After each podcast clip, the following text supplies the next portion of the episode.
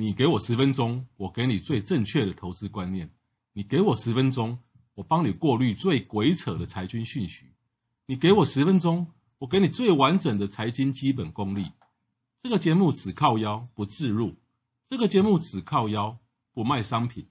我是黄国华，人称总干事，每天十分钟来靠腰，给你满满的知识回报。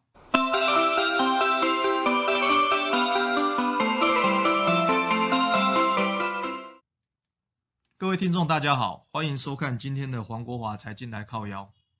有没有发现声音不一样？然后不是总大少先啊，不是总大干毛啊，我是小杨。今天由我主持。今天我们要谈的题目是股票市场的有罪推定。股票市场有罪推定，相信各位观呃听众在路上如果有看到车牌汽机车的车牌涂黑或者拆掉或者用东西遮起来，你会不会特别注意？你是不是会觉得他是不是要做什么坏事？相信警察朋友也会特别注意。对我而言，就算你说没有，我也主观认定你会做坏事。明明大多数的 KY 公司，它的经营的地址都在台湾，员工也在台湾，但是他为什么要挂一个开曼群岛商呢？你不要跟我说有什么节税啊，有的没的，有点常识人都知道这是避税天堂。甚至于早已里呃沦为洗钱天堂，法律是无罪推定，但是 KY 股，我在主观上就是认定它是有罪的。毕竟我是拿自己的血汗钱在投资股市啊，风险绝对要列为最高的考量，宁可错杀一百，也不要赔钱。一竿子打翻一船人又怎么样？我的钱要自己保护，所以主观上我一定把 KY 一律认为是查拉购。目前一百一十八档 KY 的票，有三十三档被证交所列入财务重点专区，比例高达二十八趴，是一般股票的好几倍。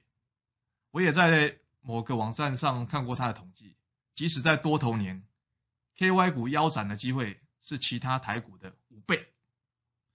另外，你如果从财务面来看，第二季季报跟八月营收公布后，台股所有上市公司以总大黄国华的财务六大指标来给，一百一十八家的 KY 之中有财报可循的一百零八家，平均分数才一点三，但是台湾五十的成分股平均分数是二点一分，也就是说，剩下十家没有公布的或者找不到资料的，它早已沦为像康友 KY 之类的街友，不然就是稳得料料的公司。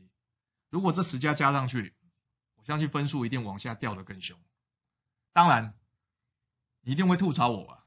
像普瑞 KY 这个公司评价就非常好，没错啊。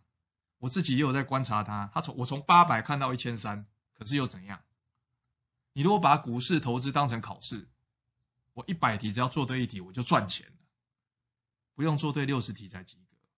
更何况，台股上市的股票有一千六百多档。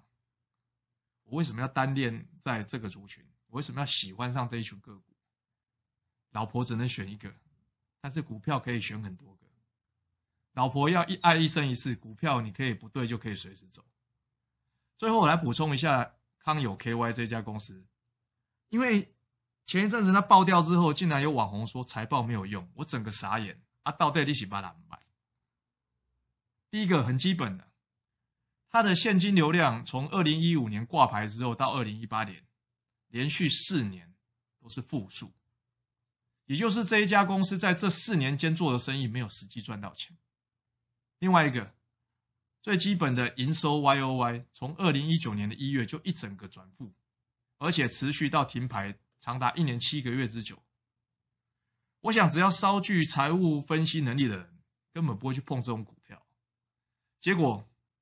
一票主力大户、政界人士都在这档股票受重伤，这也告诉我们，股票投资市场哦，不是你靠有钱就靠厉害了。我再强调一次，所有的 KY 股，我一律在主观上把他们认定是查拉够。